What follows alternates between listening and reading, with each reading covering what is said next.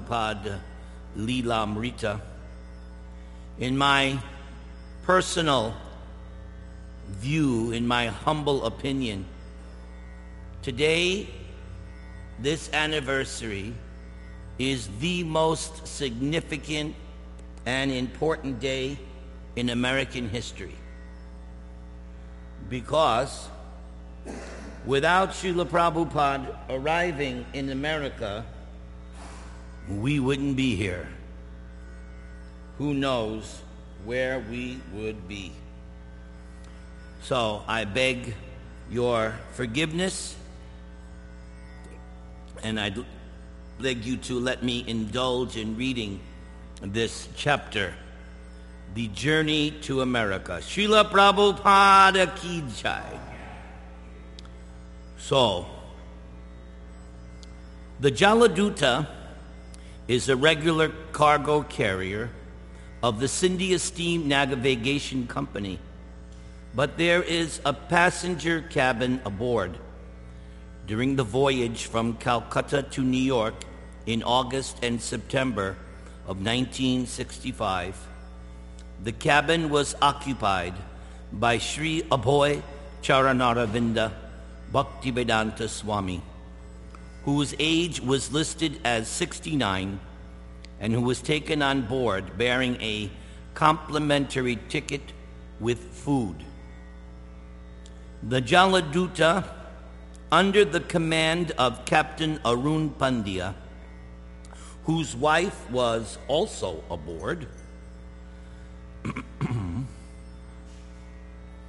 uh, left 9 a.m. on Friday, August 13th.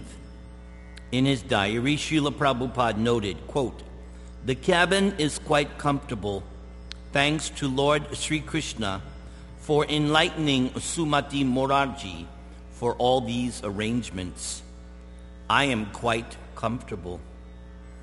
But on the 14th, he reported seasickness, dizziness, vomiting, Bay of Bengal, heavy rains, more sickness.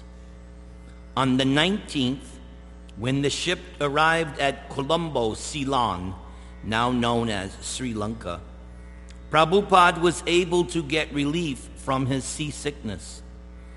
The captain took him ashore and he traveled around Colombo by car. Then the ship went on toward Cochin on the west coast of India. Janmashtami, the appearance day of Lord Krishna, fell on the 20th of August that year. Prabhupada took the opportunity to speak to the crew about the philosophy of Lord Krishna, and he distributed prasadam he had cooked himself. August 24th, excuse me, August 21st was his 70th birthday, observed without ceremony at sea. The same day the ship arrived at Cochin, and Srila Prabhupada's trunks of Srimad Bhagavatam volumes, which had been shipped from Bombay, were loaded on board. By the 23rd, the ship had put out to the Red Sea, where Srila Prabhupada encountered great difficulty. He noted in his diary rain, seasickness, dizziness, headache, no appetite, vomiting. The symptoms persisted, but it was more than seasickness. The pains in his chest made him think that he would die at any moment. In two days, he suffered two heart attacks. He tolerated the difficulty, meditating on the purpose of his mission. But after two days of such violent attacks, he thought that if another were to come, he would certainly not survive. On the night of the second day, Prabhupada had a dream. Lord Krishna, in his many forms, was rowing a boat, and he told Prabhupada that he should not fear, but should come along. Prabhupada felt assured of Lord Krishna's protection, and the violent attacks did not recur. The Jaladuta ended, entered the Suez Canal on September 1st and stopped in Port Said on the 2nd. Srila Prabhupada visited the city with the captain and said that he liked it. By the 6th, he had recovered a little from his illness and was eating regularly again for the first time in two weeks, having cooked his own khichdi and puris. He reported in his diary that his strength renewed little by little. Here's the entry, Prabhupada's diary entry for September 9th. To four o'clock this afternoon, we have crossed over the Atlantic Ocean for 24 hours. The whole day was clear and almost smooth. I am taking my food regularly and have got some strength to struggle.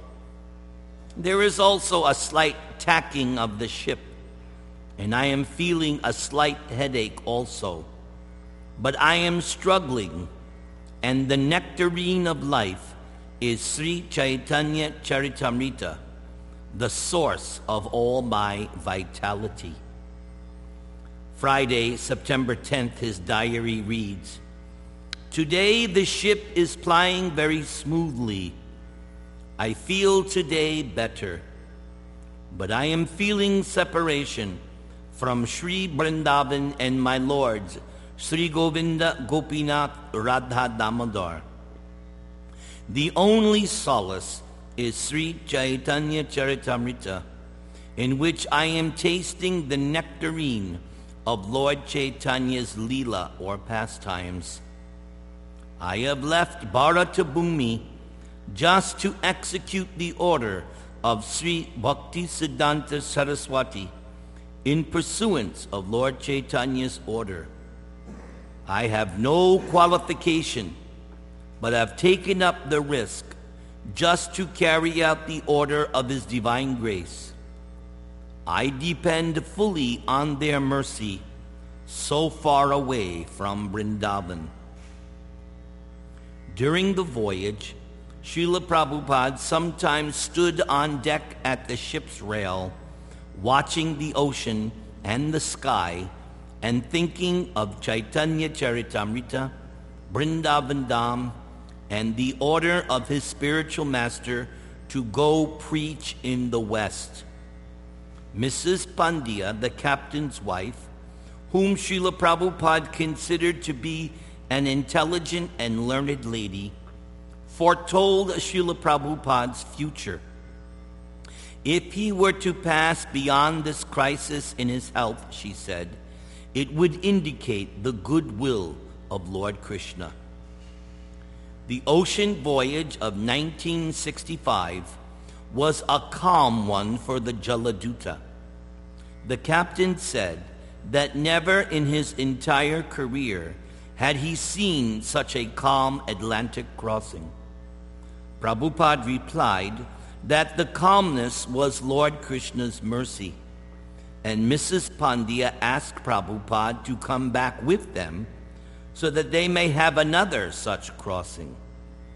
Srila Prabhupada then wrote in his diary, If the Atlantic had shown its usual face, perhaps I would have died.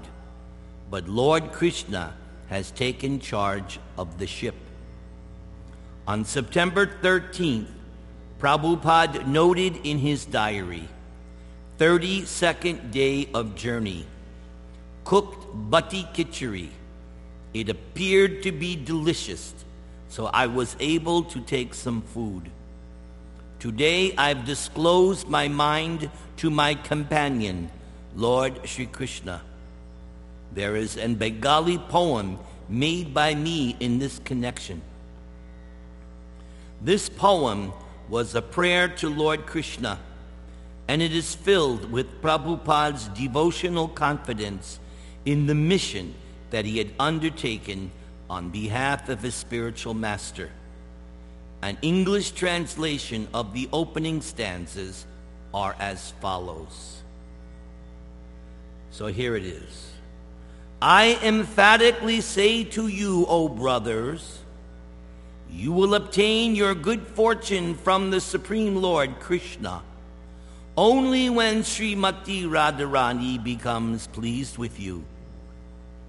Sri Srimad Bhakti Siddhanta Saraswati Thakur, who is very dear to Lord Gauranga, the son of Mother Shachi, is unparalleled in his service to the Supreme Lord Sri Krishna.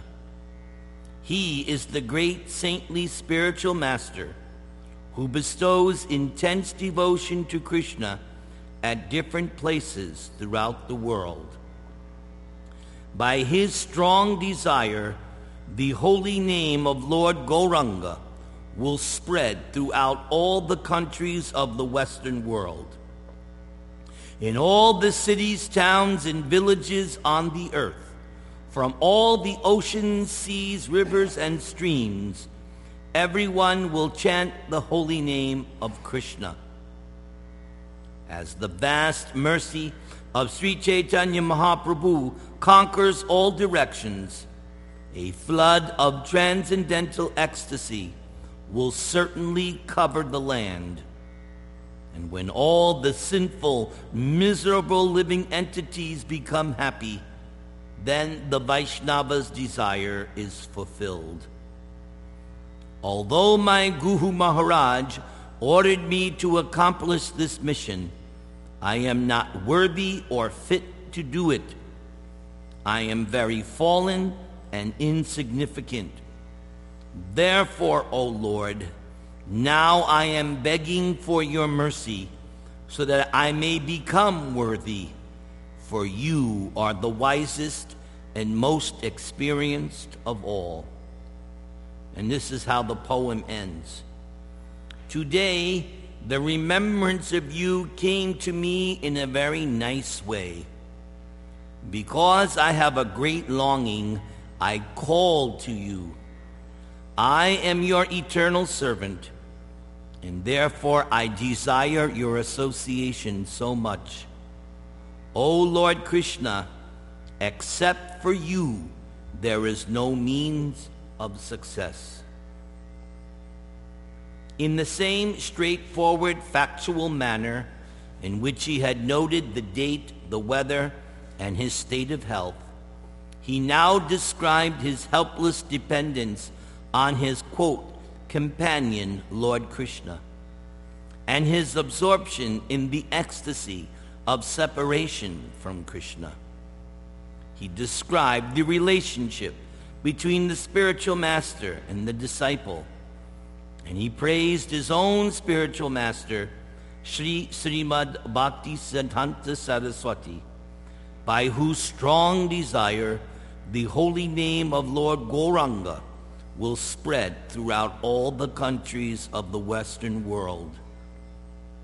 He plainly stated that his spiritual master had ordered him to accomplish this mission of worldwide Krishna consciousness. And feeling unworthy, he prayed to Lord Krishna for strength. The last verses give an unexpected, confidential glimpse into Srila Prabhupada's direct relationship with Lord Krishna. Prabhupada called on Krishna as his dear friend and long for the joy of again wandering the fields of Braja. This memory of Krishna, he wrote, came because of a great desire to serve the Lord. Externally, Srila Prabhupada was experiencing great inconvenience. He had been aboard ship for a month and had suffered heart attacks and repeated seasickness. Moreover, even if he were to recover from these difficulties, his arrival in America would undoubtedly bring more difficulties. But remembering the desire of his spiritual master, taking strength from his reading of Chaitanya Charitamrita and revealing his mind in his prayer to Lord Krishna, Prabhupada remained confident. After a 35 day journey from Calcutta, the Jaladuta reached Boston's Commonwealth Pier at 5:30 a.m. on September 17, 1965.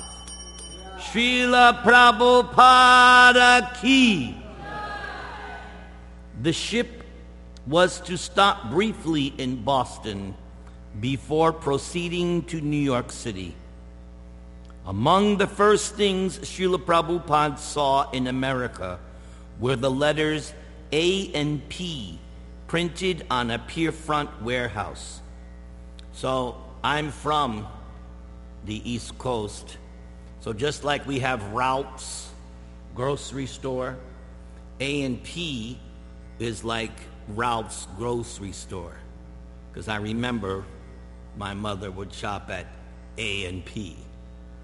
So this is very common. At this time, I was 15 years old. So this reading this is very, very, very, very emotional for me. Let's continue. The gray waterfront dawn revealed the ships in the harbor, a conglomeration of lobster stands and drab buildings and rising in the distance, the Boston skyline. Prabhupada had to pass through U.S. Immigration and Customs in Boston. His visa allowed him a three month stay, and an official stamped it to indicate his expected date of departure. Captain Pandya invited Prabhupada to take a walk into Boston where the captain intended to do some shopping.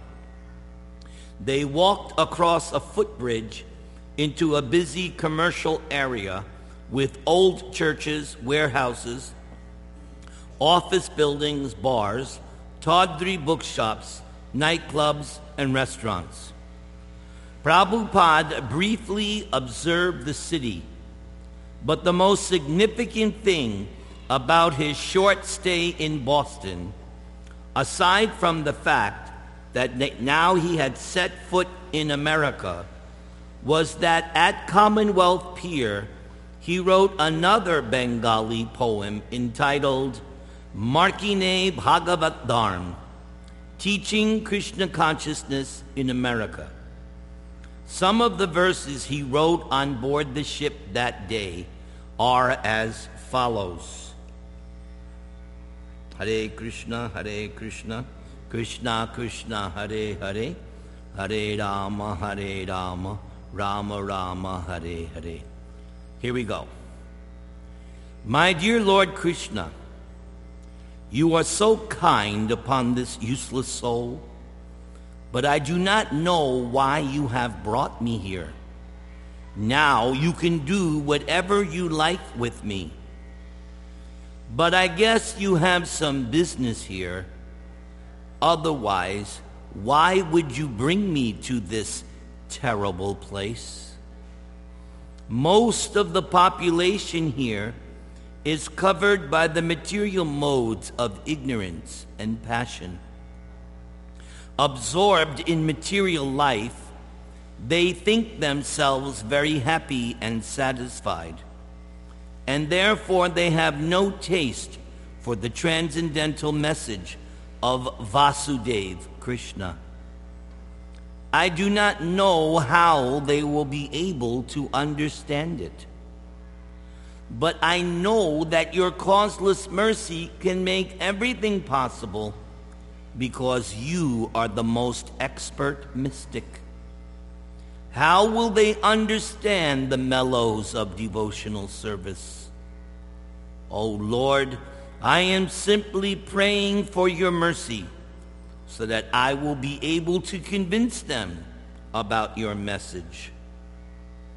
All living entities have come under the control of the illusory energy by your will. And therefore, if you like, by your will, they can also be released from the clutches of illusion. I wish that you may deliver them. Therefore, if you so desire their deliverance, then only will they be able to understand your message. How will I make them understand this message of Krishna consciousness? I am very unfortunate, unqualified, and the most fallen. Therefore, I am seeking your benediction so that I can convince them, for I am powerless to do so on my own. Somehow or other, O Lord, you have brought me here to speak about you. Now, my Lord, it is up to you to make me a success or failure as you like. O spiritual master of all the worlds, I can simply repeat your message. So if you like, you can make my power of speaking suitable for their understanding. Only by your causeless mercy will my words become pure. I am sure that when this transcendental message penetrates their hearts, they will certainly feel gladdened and thus become liberated from all unhappy conditions of life. O Lord, I am just like a puppet in your hands. So if you have brought me here to dance, then make me dance. Make me dance. O Lord, make me dance as you like. I have no devotion, nor do I have any knowledge. But I have strong faith in the holy name of Krishna. I have been designated as Bhakti Vedanta. And now, if you like, you can fulfill the real purport of Bhakti Vedanta. Signed, the most unfortunate insignificant beggar, A.C. Bhaktivedanta Swami, on board the ship Jaladuta, Commonwealth Pier, Boston, Massachusetts, United States of America, dated 18th September 1965. He was now in America. He was in a major American city rich with billions, populated with millions, and determined to stay the way it was. Prabhupada saw Boston from the viewpoint of a pure devotee of Krishna. He saw the hellish city life, people dedicated to the illusion of material happiness. All his dedication and training moved him to give these people the transcendental knowledge and the saving grace of Krishna consciousness. Yet he was feeling weak, lowly, and unable to help them on his own. He was but an insignificant beggar with no money. He had barely survived two heart attacks at sea he spoke a different language. He dressed strangely. Yet he had come to tell the people to give up meat eating, illicit sex, intoxication, and gambling, and to teach them to worship Lord Krishna, who to them was a mythical Hindu god. What would he be able to accomplish? Helplessly, he spoke his heart directly to God. Quote, I wish that you may deliver them. I am seeking your benediction so that I can convince them. End of quote. And for convincing them, he would trust in the power of God's holy name and in Srimad Bhagavatam. This transcendental sound would clean away desire for material enjoyment from their hearts and awaken loving service to Krishna. On the streets of Boston, Prabhupada was aware of the power of ignorance and passion that dominated the city. But he had faith in the transcendental process. He was tiny, but God was infinite, and God was Krishna, his dear friend. On the 19th of September, the Jaladuta sailed into New York Harbor and docked at a Brooklyn pier at 17th Street. Srila Prabhupada saw the awesome Manhattan skyline, the Empire State Building, and like millions of visitors and immigrants in the past, the Statue of Liberty. Srila Prabhupada was dressed appropriately for a resident of Vrindavan. He wore kanti mal, net beads, and a simple cotton dhoti, and he carried japamala, chanting beads, and an old chadar or shawl. His complexion was golden, his head shaven, shika in the back, his forehead decorated with the whitest Vaishnava tilak. He wore pointed white rubber slippers, not uncommon for sadhus in India. But who in New York had ever seen or dreamed of anyone appearing like this Vaishnava? He was possibly the first Vaishnava sannyasi to arrive in New York with uncompromised appearance. Of course, New Yorkers have an expertise in not giving much attention to any kind of strange new arrival because New York, they've seen it all. And New York is like the, how shall you say, the melting pot of all strangeness. Yes. Srila Prabhupada was on his own he had a sponsor, Mr. Agarwal, somewhere in Pennsylvania. Surely someone would be here to greet him. Although he had little idea what to do as he walked off the ship onto the pier, as Prabhupada wrote, I did not know whether to turn left or right. He passed through the dockside formalities and was met by a representative from Traveler's Aid sent by the Agarwals in Pennsylvania, who offered to take him to the Scindia ticket office in Manhattan to book his return passage to India. At the Scindia office, Prabhupada spoke with the ticket agent, Joseph Forster, who is impressed by this unusual passenger's Vaishnava appearance, his light luggage, and his apparent poverty. He regarded Prabhupada as a priest. Most of Scindia's passengers were businessmen or families, and so Mr. Forster had never seen a passenger wearing the traditional Vaishnava dress of India. He found Srila Prabhupada to be a pleasant gentleman who spoke of the nice accommodations and treatment he had received aboard the Jaladuta. Prabhupada asked Mr. Forster to hold space for him on a return ship to India.